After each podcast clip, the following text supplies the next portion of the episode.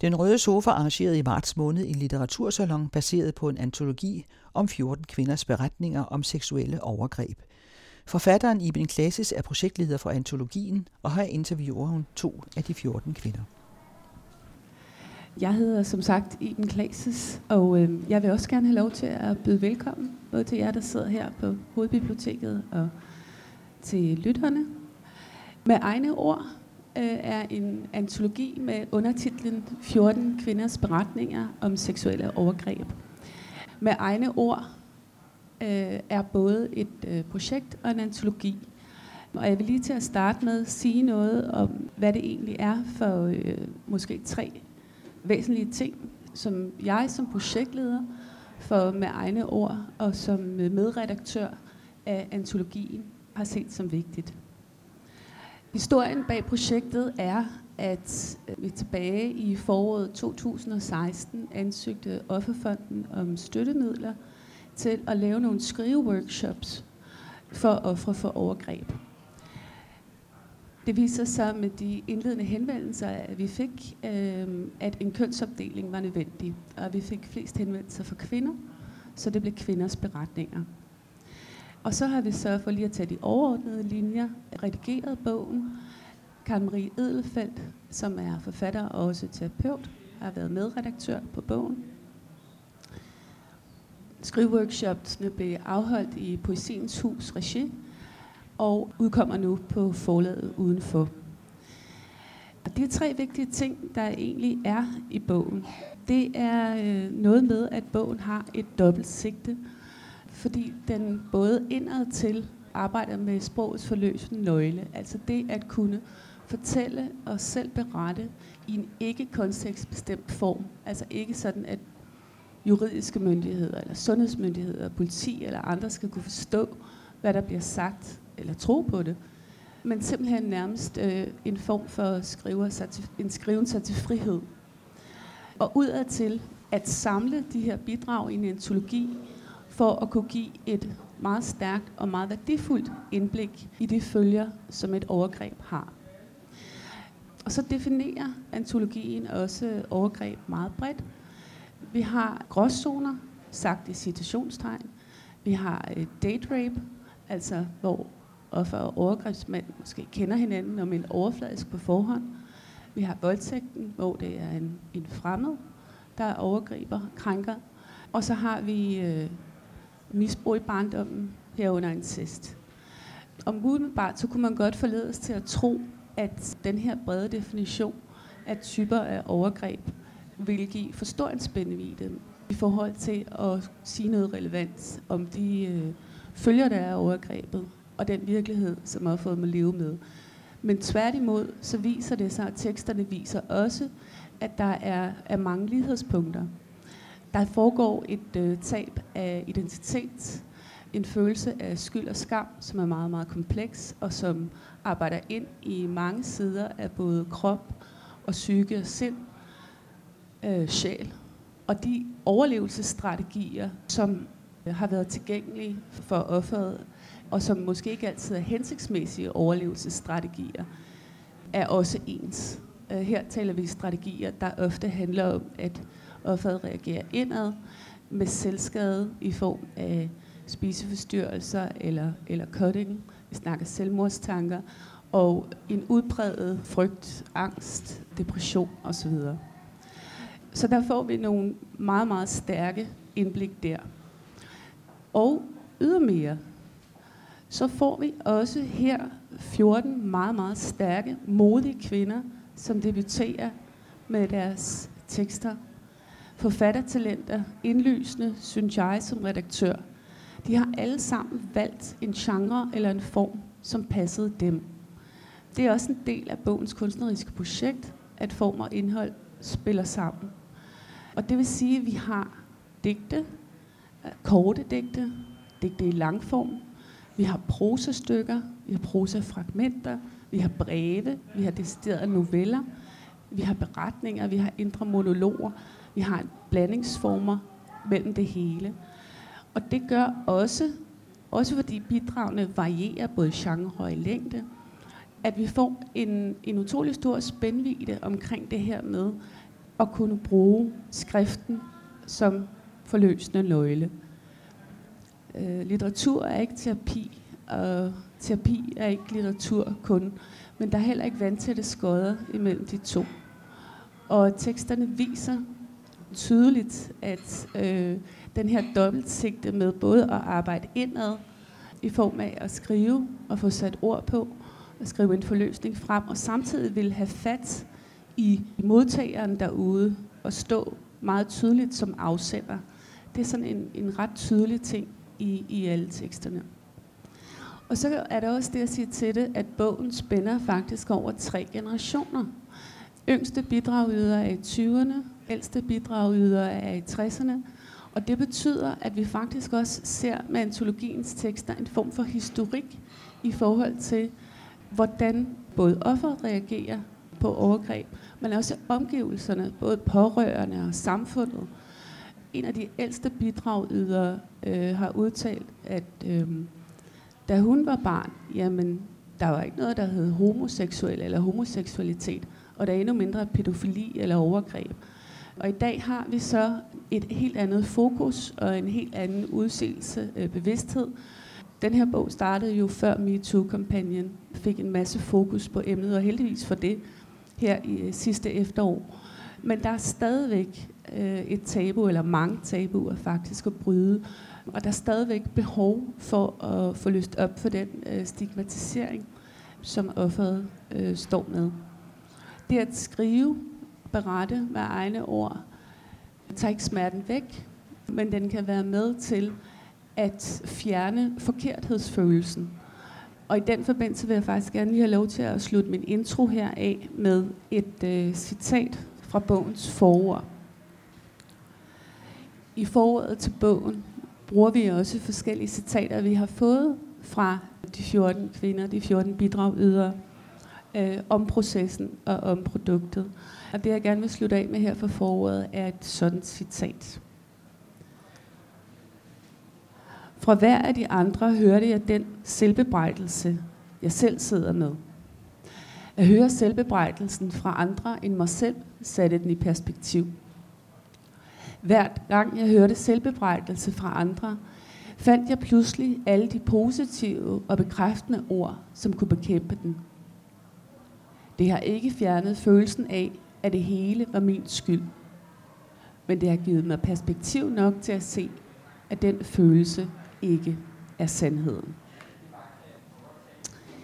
Ja. Og så er jeg her og jo også en øh, dobbeltrolle, fordi jeg er dels øh, projektleder og har dermed introduceret projektet og antologien, øh, men jeg er også interviewer i dag. Så øh, vil jeg gerne øh, byde velkommen til øh, A for Anonym Kvinde og Anja Lykkeby. Jeg har i dag for at dele tekster fra bogen med os, og øh, en samtale omkring bogen. Og jeg vil invitere dig af til at læse først. Og jeg læser fra min tekst, som hedder øh, Fragmenter, og det er en masse forskellige tekststykker. Og jeg starter med at læse et digt, der hedder Fjendtligt territorium. Den her krop var fjendtligt territorium, længe før han invaderede, før han besatte den, for han gjorde krav på den og gjorde den til sin, før jeg lærte at kalde min krop hans, før han gjorde den til sit hjem. Den her krop var ødelagt, før han fandt mig. Der er dage, jeg ikke ved, hvordan jeg skal bebrejde ham for at skære den op til kød. Jeg har endelig erklæret, at det her ikke er hans sted. Jeg kan ikke sige, at jeg har krævet den tilbage. Den har aldrig følt det som min. Jeg vil ikke engang sige, at jeg har gjort krav på den. Med al den skade, han har forårsaget, føler jeg stadig, at jeg lever bag fjendens linjer. Han lavede det fjendtlige territorium om til en krigszone. Jeg ved ikke, om det nogensinde vil kunne føles som et trygt sted. Jeg er så fuld af miner. Jeg går så forsigtigt gennem mit liv, som nu er fuld af vejsidebomber, men jeg har alligevel været udsat for alt for mange eksplosioner. Og min første opgave er stadig at sikre, at dette ikke rammer nogen andre. Jeg bliver sprængt i luften igen og igen. Jeg har mistet tal på, hvor mange gange han flåede mine indvolde ud, men i det mindste lærte jeg at lægge mine organer ind på plads. Jeg er ingen kirurg. Jeg kan ikke gøre disse ar pæne. Jeg kan ikke gøre dette til den sidste eksplosion, Eller den sidste gang nogen flår mine indvolde ud. Jeg ved, hvordan man holder på en kniv, men ikke hvordan jeg skærer minerne ud af mig. Jeg lærer navnene på alle mine knogler, men kroppen føles stadig ikke som et hjem. Den føles stadig som et fængsel. Det forsvinder ikke, fordi jeg giver mine trammer navne. Mine ribben er udformet som et bur. Der er så meget fanget derinde. Så meget af mig ville stikke af, hvis det ikke blev holdt indespærret. Han efterlod mig med et minefelt i min mave. Verden er fuld af vejsidebomber. Jeg er ikke den eneste, som den her krig har sprængt i stykker. Der er alt for mange, der som jeg lever med eftervirkningerne af at blive flået i stykker. Og hver af deres historier runger som et ekko i mig. Når jeg hører deres bomber springe, springer mine egne som til svar. Som for at sige, du er ikke alene. Men det er vi. Det er vi. Tak for det, A. Ja. Øhm, din tekstfragmenter, sådan som jeg læser den, handler selvfølgelig om øh, fysiske overgreb, men også i høj grad om psykiske overgreb. Vil du prøve at sige noget mere om, hvordan overgreb ikke kun er et fysisk fænomen? Ja, jeg kan i hvert fald prøve. Um, jeg har tænkt meget over det her med, at det er nemt at forholde sig til fysisk smerte og hvad det er, og det er nemt at se fysisk vold, hvordan mennesker gør hinanden ondt, når det efterlader blå mærker, men det gør lige så ondt, når, når andre mennesker gør noget, som måske ikke er fysisk, og på den måde efterlader mærker. Um, smerte er lige så meget en psykisk ting, og det er også på den måde meget nemt at gøre andre mennesker ondt psykisk.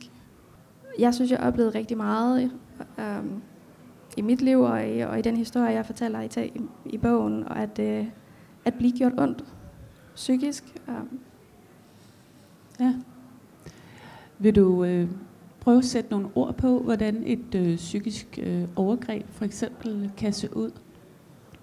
Der er et begreb, der hedder gaslighting, som er at, øh, som er et forsøg på at overbevise offeret om, at, der, at vedkommende ikke ved, hvad der er virkeligt. Um, der bliver stillet spørgsmålstegn ved deres oplevelser og følelser, i en sådan grad, at man begynder at tvivle på sin egen virkelighed. Og det oplevede jeg rigtig meget. Et konkret eksempel på var, at jeg øh, nogle gange vågnede op om natten ved, at min overgrebsmand, øh, hver gang man gør nogle seksuelle ting med mig, i sov, da det startede. Og øh, kunne derfor ikke rigtig sige ja til det, eller heller ikke sige nej til det. Og når jeg vågnede op til det, var det meget svært at tage en beslutning om, at jeg måske skabe en konflikt ved at sige nej. Um, og når jeg så næste morgen forsøgte at snakke med ham om det, og sige, prøv at det er ikke okay, du gør ting ved mig, når jeg sover, så forsøgte han at argumentere for, at jeg slet ikke havde sovet, og at jeg havde været vågen hele tiden. Og han vendte og drejede det hele, sådan så at, at jeg ikke vidste, om han... Altså, vi var ikke enige om, hvad virkeligheden var. Oplever du også, at øh, overgrebene har, har påvirket øh, andre aspekter af dit liv? Ja, helt sikkert. Um, som jeg også fortæller om i bogen, så øh, er jeg aseksuel og aromantisk, og det at have en anden seksualitet er noget, som der tit bliver stillet spørgsmålstegn ved. Jeg bliver spurgt, om jeg ikke kun tror, jeg er seksuel, fordi jeg er udsat for overgreb. Og jeg føler mig presset af samfundet til at leve et heteronormativt liv, hvor jeg finder en partner og har sex og får børn, og det er jo ikke det, jeg har lyst til. Hvad vil det sige, lige for at få definitionerne på plads, øh, bare med dine egne ord, hvad vil det sige at være aseksuel og aromantisk? At være aseksuel er, at man ikke føler seksuel tiltrækning til hverken mænd eller kvinder, og at være aromantisk er, at man ikke føler romantisk tiltrækning.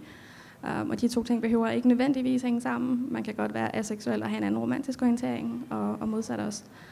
Um, og når man lever i et samfund, som fortæller en, at øh, sex er løsningen på alle ens problemer, og at et parforhold er en nødvendighed, så føler jeg, at samfundet fortæller mig, hvad jeg skal gøre med mit liv og min krop, og det føles meget overvældende.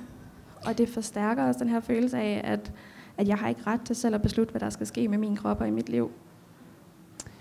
Nu nævnte du begrebet gaslighting lige før. Du bruger også øh, begrebet uh, corrective rape øh, i bogen. Du kommer ind på det, fordi du fortæller, at det faktisk først var efter overgrebene i den periode af dit liv, at du fandt ud af og fandt en, en, ligesom en definition på, eller ord for, måske snarere, at du er aseksuel og er romantisk. Ja, det kom først efter.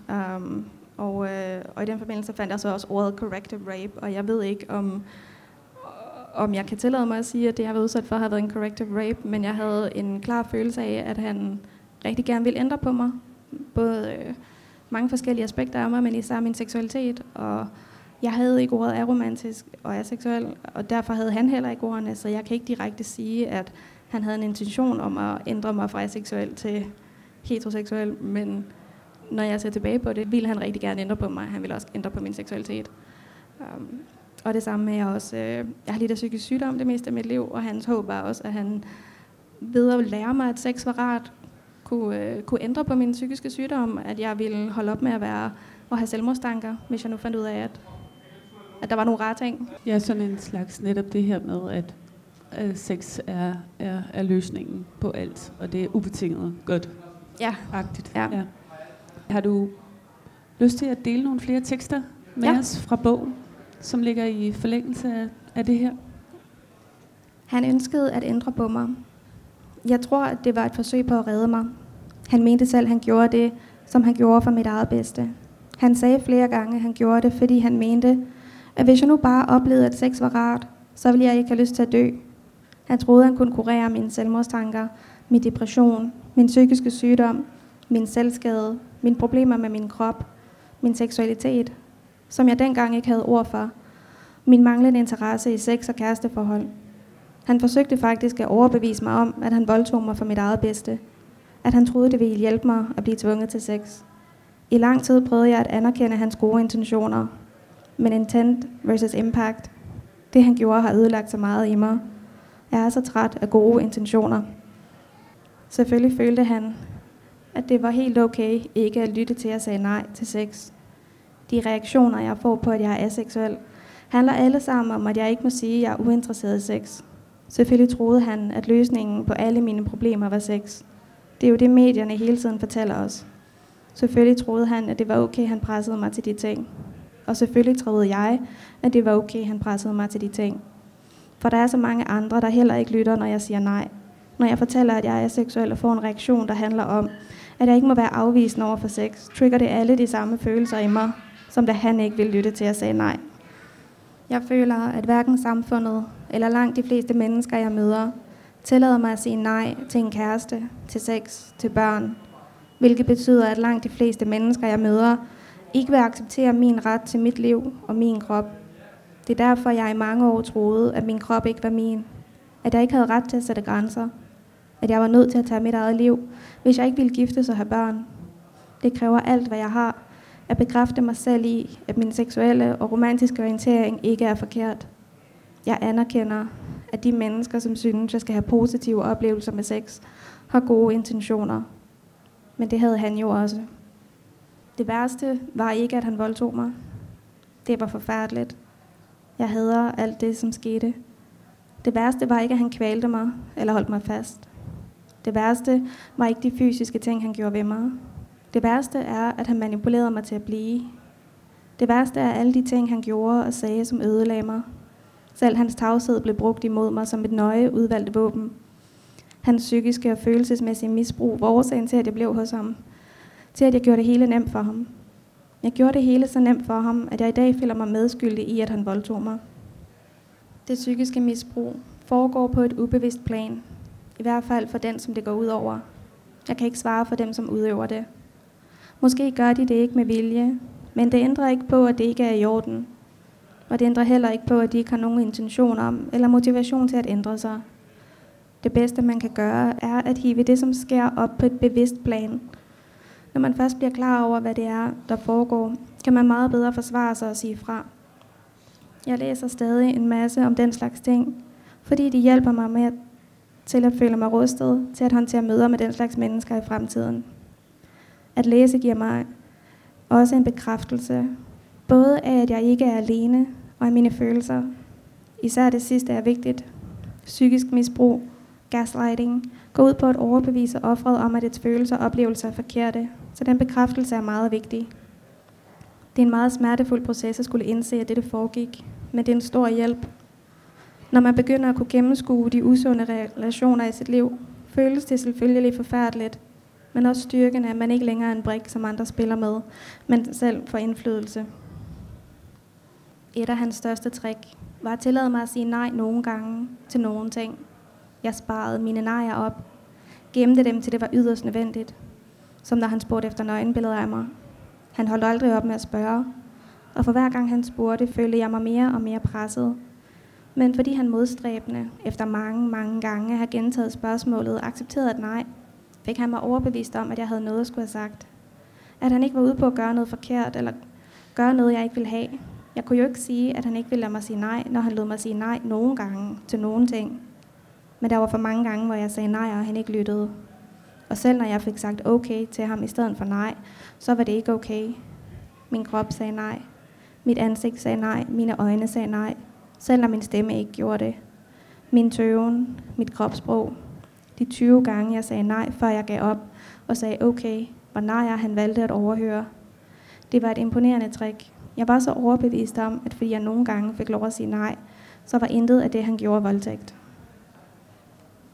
Jeg sagde nej så meget jeg kunne. Jeg sagde ja, når jeg var det eneste, der afholdt ham fra at bruge magt. Jeg kan ikke lide at være magtesløs, og jeg ved, at jeg tog valg, så jeg rationaliserer det sådan her. Mine valg havde indflydelse på situationen. Jeg påvirkede det, som skete. Men det gjorde han også. Han tog også valg.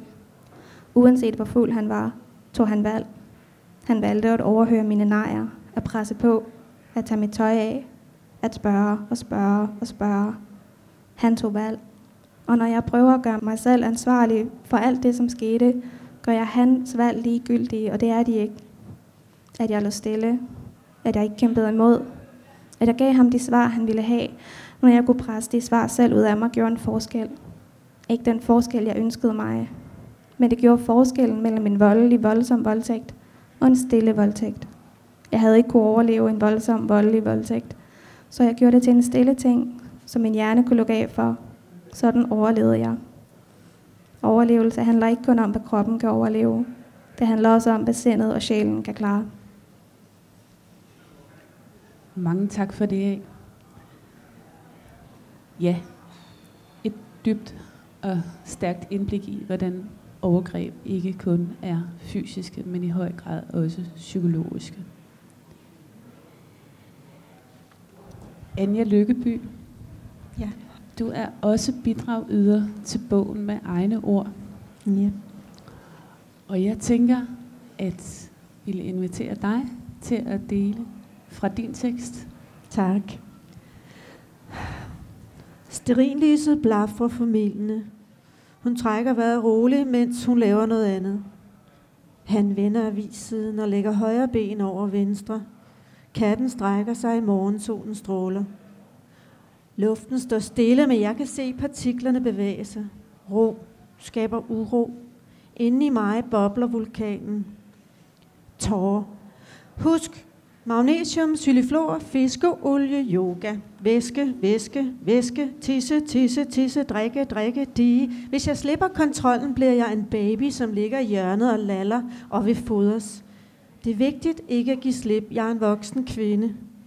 Vægtløs, sove, drømme om sex, om at flyve, om børn, jeg aldrig har født, om kunst, jeg aldrig har skabt, om lande, jeg aldrig har set, om byer, hvis gader, jeg aldrig har betrådt, om huse, hvis rum, jeg aldrig har været i om at være der, hvor jeg selv bestemmer, hvad der skal ske. Vil så gerne huske den fantastiske drøm, jeg havde, som viste mig, at jeg kan være en anden. Jeg kan komme steder hen, jeg ikke troede var mulige. Overgreb er også det, man forventer vil ske lige nu. Eller lige nu. Eller lige nu.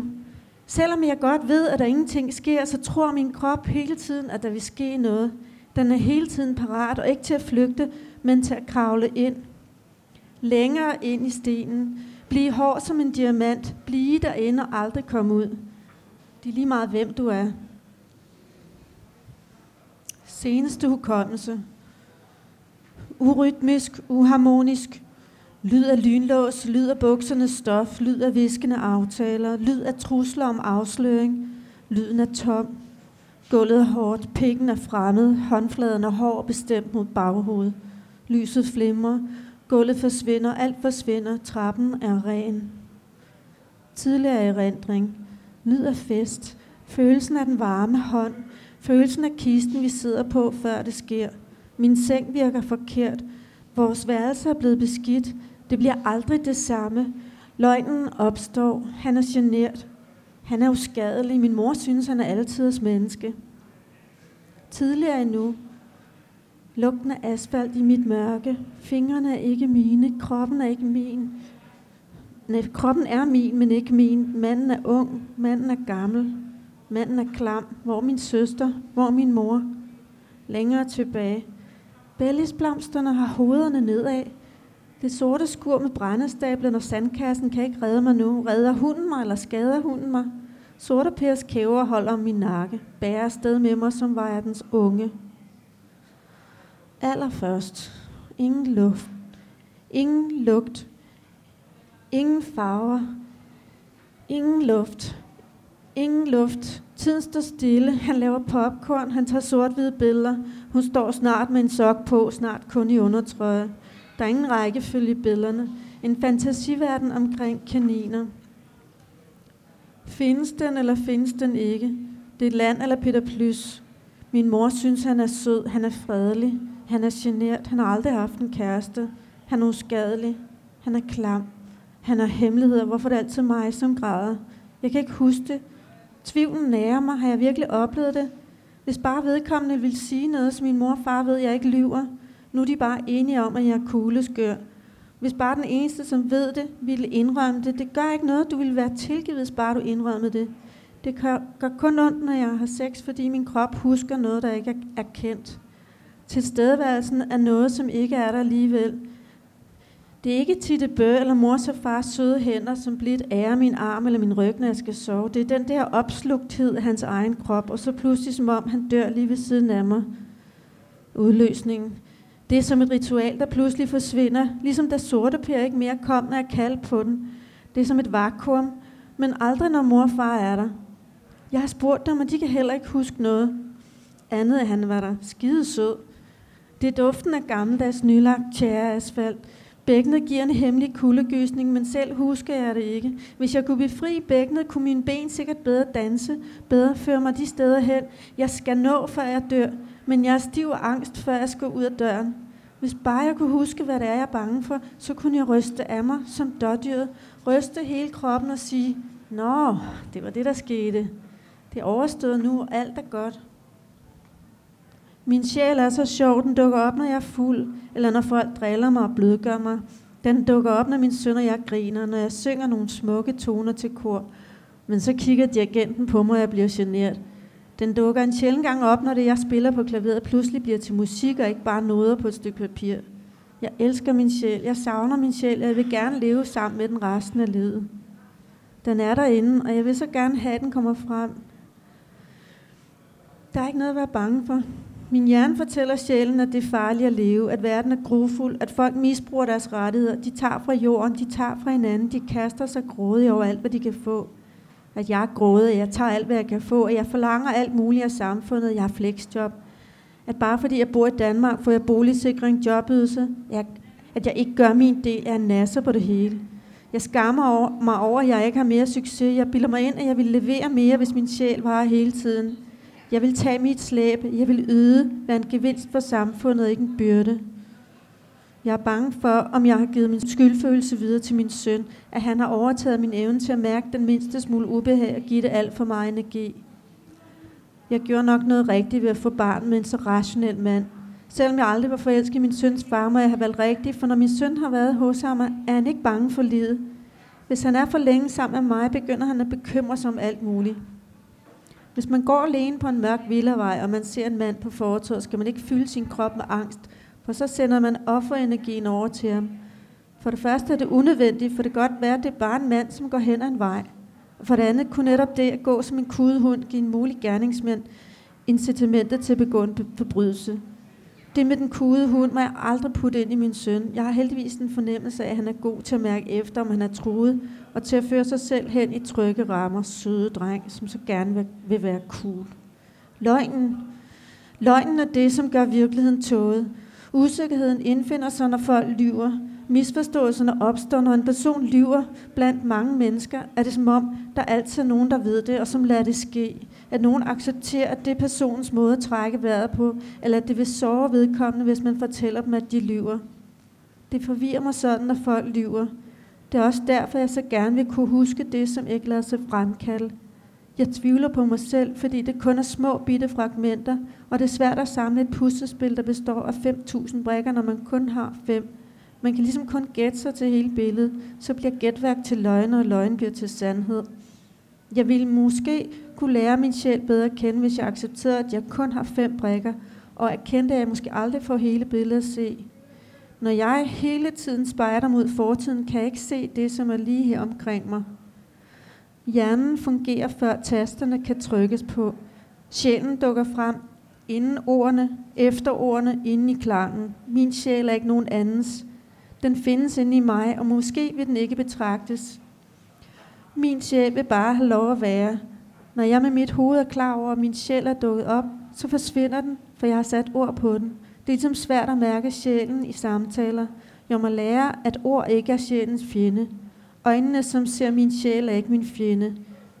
Der er ikke noget skamme sig over. Jeg er ikke for meget. Vi, min sjæl og jeg, er fantastiske, og netop os to sammen er noget af det fineste, der findes. Mange tak, Anja Lykkeby. Jeg skal lige huske, at i antologien er visse bidragydere anonyme eller anført med initialer eller et øh, nom de plume, altså et alias.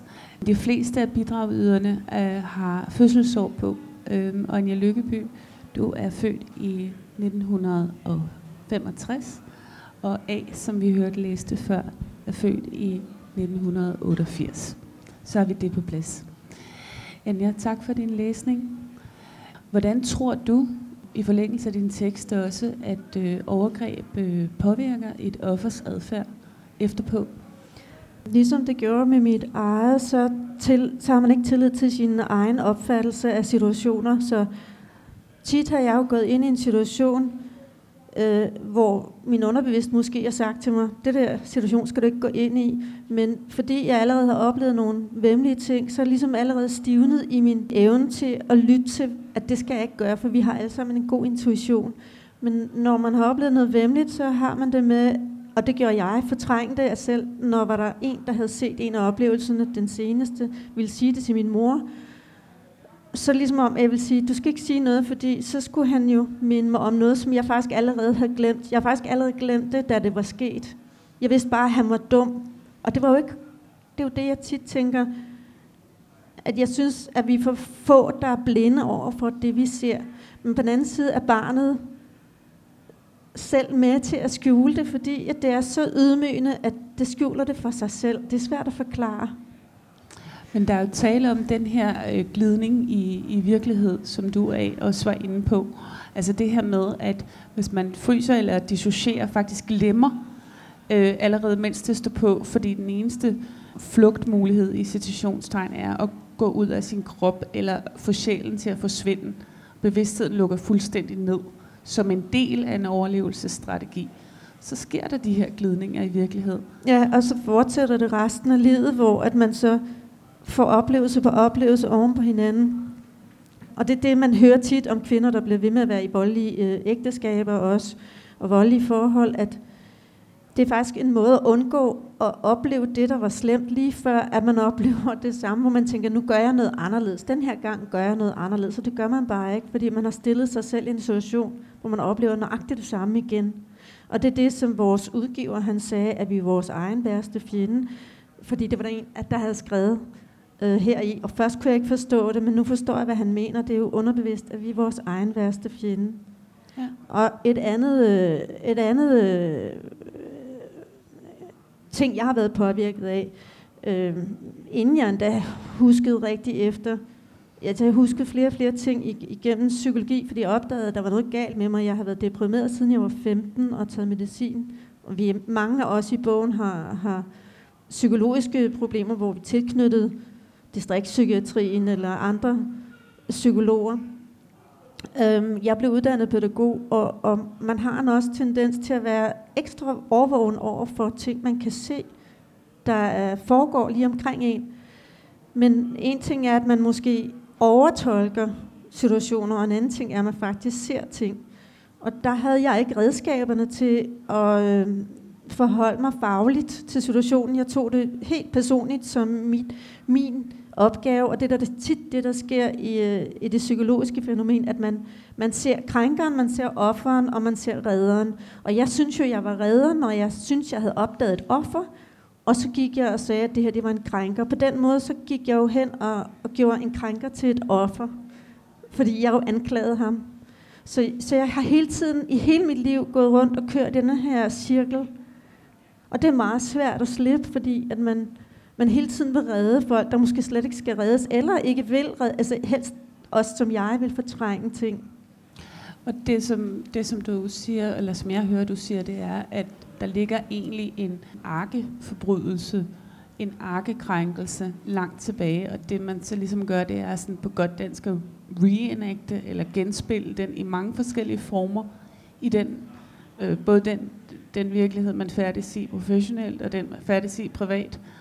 Ja, og som man som et slags kaleidoskop påvirker alle sine medmennesker og sine omgivelser, med ikke mindst sin egen familie. Ja. I forhold til det med familie og omgivelser, hvordan kan problematikken være i forhold til at blive troet på det, at omgivelserne tror på det, du fortæller? Åh, oh, det synes jeg er rigtig svært, fordi at der har været meget... Lige i går var der i fjernsyn noget om øh, film, filmbørns altså krænkelser, hvor mange af dem slet ikke har sagt det til nogen, fordi de blev ikke troet på. Og der var bare en, der blev interviewet i går i det program, og han sagde, ok, øh, hvornår lærer de, øh, eller øh, det kan da ikke være så hårdt øh, at opleve sådan nogle ting som barn, fordi kan man ikke bare glemme det? Altså, jeg ville ikke have taget det så hårdt, hvis det var mig, det var sket for, og, og intervieweren sad og var lamslået. Hvordan kan man sige sådan? Og det, og, og det, er den, det er det, vi bliver mødt med, når vi kommer med, med vores... Fordi vi er ligesom et offer, når vi endelig åbner op. Og så bliver vi mødt med den der, ah, altså lev dog videre, menneske. Du kan da sagtens, altså, hvorfor skal du rode rundt i fortiden? Fordi vi ikke føler os hele. Vi føler ikke, vi kan komme videre. Vi, altså, jeg har mange, mange psykologiske problemer, og, og problemer med at misforstå folk. Ja. Jeg kommer til at tænke på, at du skriver meget, bruger øh, sjælen, øh, og skriver også øh, direkte tiltale til, til din sjæl øh, i bogen. Jeg kommer til at tænke på det der øh, shamanistiske begreb, som handler om sjæletab. At hvis en person, et menneske, er ude for noget, hvor at sjælen ligesom bliver efterladt et sted. Den eneste mulighed er egentlig i den shamanistiske, altså gamle indianske tradition osv., det er at gå tilbage og hente sjælen ind i kroppen igen. Og man kan sige, at vores dages terapi handler øh, måske også et eller andet sted for overgrebs, øh, for den, der har været udsat for overgrebet, og, og få den fornemmelse af, at man ikke, at, at sjæl og, og krop ikke er adskilt. Mm. Det var bare noget, jeg lige kom til at tænke på i forlængelse af det. Men den her med ikke at blive troet på, eller den her med bare at få at vide, du skal bare komme videre, kan man overhovedet det? Nej. Det kan A også sige noget Nej. om. Det tror jeg er helt umuligt for os alle sammen. Det synes jeg også, at det bogen fortæller. Um, ja. Det giver på sjælen. Ja. Og, øh, og det er ikke nogen, man bare kommer videre fra. Nej. Og øh, jeg kunne godt tænke mig at spørge i forhold til jeres øh, oplevelse af, hvordan det har været at være med i processen med hensyn til at få skrevet teksterne på de her skriveworkshops. Hvordan har I oplevet det? For mig har det været en kæmpe stor øh, oplevelse, fordi jeg faktisk var gået i, øh, i, at nu stopper du med terapi-mode. Altså nu, nu skal du ikke betale for flere terapeuter, nu skal du ikke øh, forlange mere flere timer hos en psykiater, nu skal du bare gå som læge, og så får du din medicin. Øh, så da jeg fik tilbud om at få lov at være med i sådan en, så tænkte jeg, ah, skal du nu ribe op i det igen? Og så er der bare sket så meget mere, og på den gode måde. Synes jeg. Altså med, på, med mig personligt. På den gode måde? Ja. Vil du, vil du uddybe det? Altså, også på den hårde måde, fordi det, det, det, det, det er jo... Det er lidt ligesom at gå rundt og værne om det her... Øh, altså hvis man nu var i et supermarked, man havde sådan en, en bjerg fuld af dåser, eller man var til en reception og stillede en masse glas med vin, Og så er der nogen, der siger, du vil lege, ikke også? Du vil godt, skal vi ikke kaste bold? Og man står og passer på de her dåser, eller de her glas med vin, så vil man ikke lege. Og det er det, det, det jeg, jeg oftest, eller mange gange, finder mig selv i at sige nej eh, til noget, hvor jeg bare skulle sige ja, kaste mod ting. Fordi jeg har noget, jeg skal passe på. Hmm. Og, ja. og, og når det så er, at man går hen til sådan et kursus, hvor man bare skal skrive og flosse sig selv ud igen og igen, og der er flere mennesker, som nu, der får lov at høre det, ja. så kan man ikke mere gemme sig, så skal man bare lade det tårn vælte. Hmm. Og så ja. lad det være, altså skide hul i det. Ordentligt øh, raballer. Ja, og så, og så bare give los, og så få lov at lege. Ja, ja. Hvad siger du øh, af? Hvordan har du, øh, hvordan har du oplevet det? Det har været rigtig, rigtig hårdt at være med i det her. Det har taget rigtig hårdt at gribe op i alle de her ting og sætte ord på det. Men det har også været en helt fantastisk oplevelse i og med, at vi har mødt hinanden. Og, ja. og vi har kunnet finde en masse anerkendelse og genkendelse hos hinanden. Og det har været en kæmpe gave at få. Og for mig har det været med til at bryde tabuet. At, øh, at sætte ord på det på den her måde. Og være en gruppe mennesker, hvor vi frit kunne snakke om det. Og den allerførste skrive workshop, vi havde, og jeg sad der den første dag, og både helt grædende sammen, bare fordi det var første gang, jeg var i et rum, hvor den her del af mig ikke var uvelkommen. Ja. Det var en meget anderledes oplevelse, men også en forløsende oplevelse. Ja. Så hvordan øh, tænker I, øh, at øh, en læser af antologien med egne ord kan bruge bogen? Fordi bogen er jo ikke tænkt som en brugsbog i den forstand. Det er ikke nogen håndbog, og den giver ikke nogen opskrifter. Det er ikke en fagbog. Men det er heller ikke fiktion, selvom I har valgt de skønlitterære former, som I nu har valgt, og som vi også har hørt eksempler på.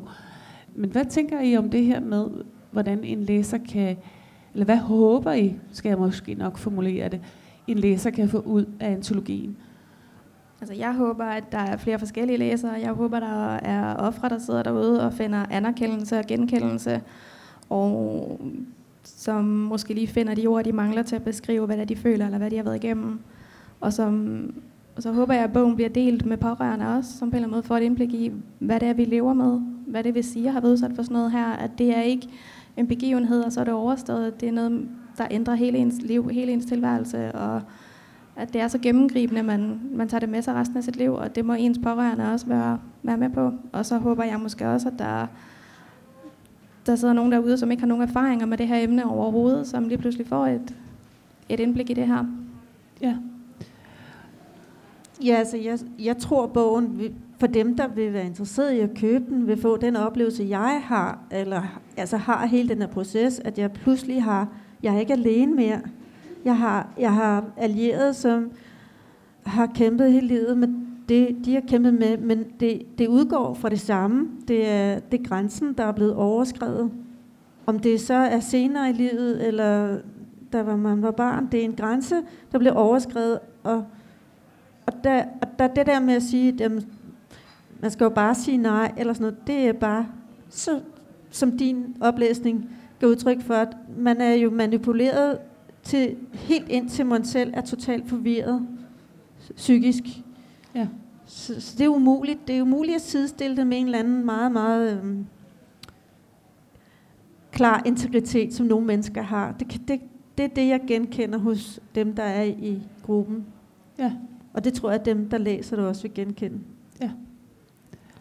Øh, med hensyn til det der med at ligesom nuancere feltet, øh, både i forhold til altså virkelighedsopfattelse, hvad det er for nogle gidninger, der sker der, og også med hensyn til det med, med psykisk øh, misbrug.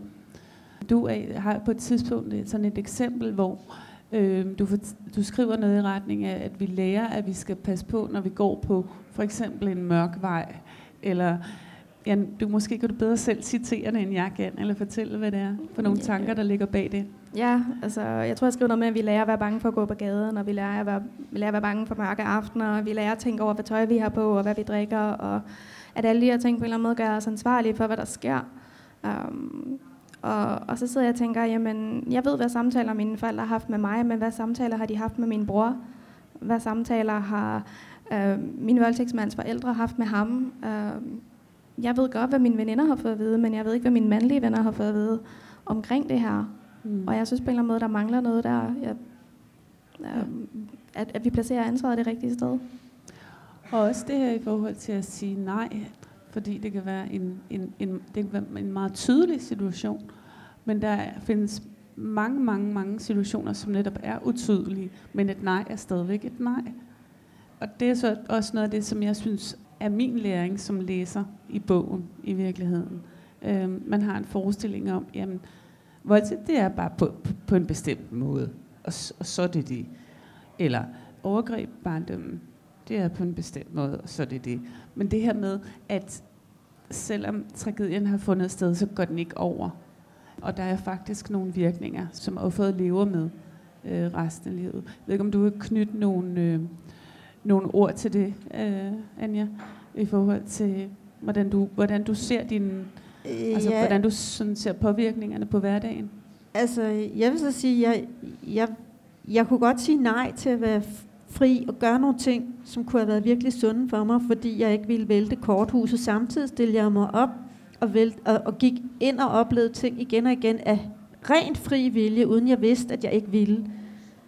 Forstået på den måde, at jeg, at jeg synes nærmest, var nydelse at dyrke meget. Jeg har dyrket meget sex i 80'erne og 90'erne og 0'erne med voksne mænd.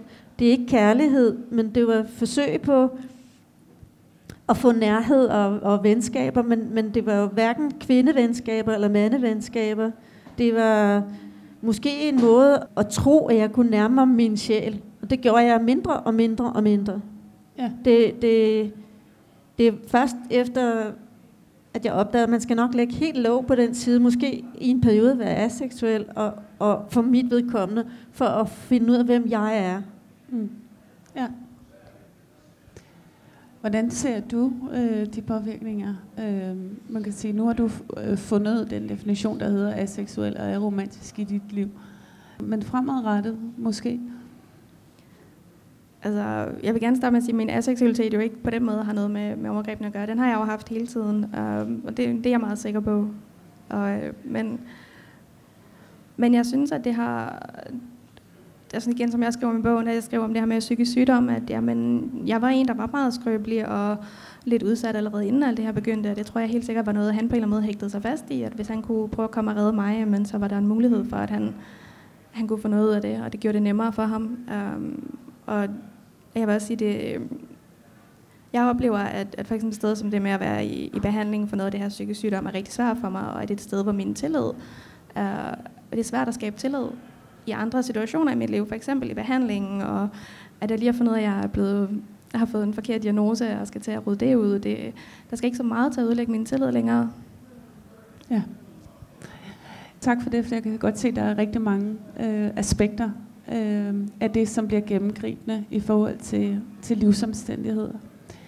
Hvis vi lige skal til at runde af, og så sætte bogen ind i, kan man sige, øh, nu og her, altså der øh, var jo, som jeg også sagde i min intro, øh, i efteråret har der været et, øh, et væld af øh, beretninger eller tilkendegivelser, man kunne næsten kalde det håndsoprækninger, der hedder, ja, me too, jeg har også været udsat for seksuelle overgreb.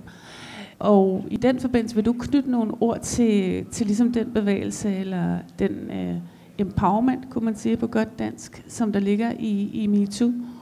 i forhold til antologien? Øh, forskel, ligheder? Uh, for mig var det at have været med i bogen, inden, jeg, inden den her MeToo kom, gjorde, at jeg havde mod til at skrive MeToo på min Facebook. Fordi at jeg faktisk ikke be, behøvede at sætte mit navn og ansigt alt muligt på, på MeToo. For mig var det nemt, at jeg ligesom kunne gøre opmærksom og sige, at jeg vil gerne være en del af det her. Jeg fandt det enormt styrkende med MeToo, og var, jeg fandt det meget empowering, ja. Men, men jeg kunne også fornemme på andre i mit netværk, som også har været udsat for ting, at det havde den modsatte effekt på dem, at de blev meget triggered, og at de altså det, det var meget dobbelt, fordi på den ene side var det fantastisk at se, hvor mange der stod frem, og samtidig var det også rigtig hårdt. At, ja. øh, og jeg ved, der var rigtig mange, som, øh, som fik en masse efterreaktioner på at se alt det her. Ja. Uh, men jeg synes, at jeg tror ikke, jeg havde været stand til at skrive MeToo på min Facebook, uden at have været med i den her bog, også selvom jeg er med i bogen anonymt. Um, for det var med til at bryde tabet for mig, og jeg synes, at det er interessant på en eller anden måde, at MeToo er to ord, man skriver på, på sociale medier, og så behøver man ikke gøre mere, og bogen her får lov at dykke ned, og man kan sige, hvad er det egentlig helt konkret, der er sket, og give et mere nuanceret billede af tingene. Så det synes jeg rigtig godt. Og på, Ja. komplementerer hinanden godt, men er også meget forskellige. Ja, komplementerer hinanden. Ja. Anja, vil du sige noget om, om MeToo, eller måske den modbevægelse, øh, som MeToo har, der siger, at jamen, kvinder de skal bare lære at sætte grænser? Ja, det nævnte jeg jo lige før lidt med, at når man har været udsat for nogle ting, er det lige præcis der, hvor at det er svært at sætte grænser. Øhm, og, og især der med MeToo, som startede i filmbranchen, hvor man vil have noget, altså man vil gerne have et job, man vil gerne have en mulighed, og, så, og det ved den med magten jo.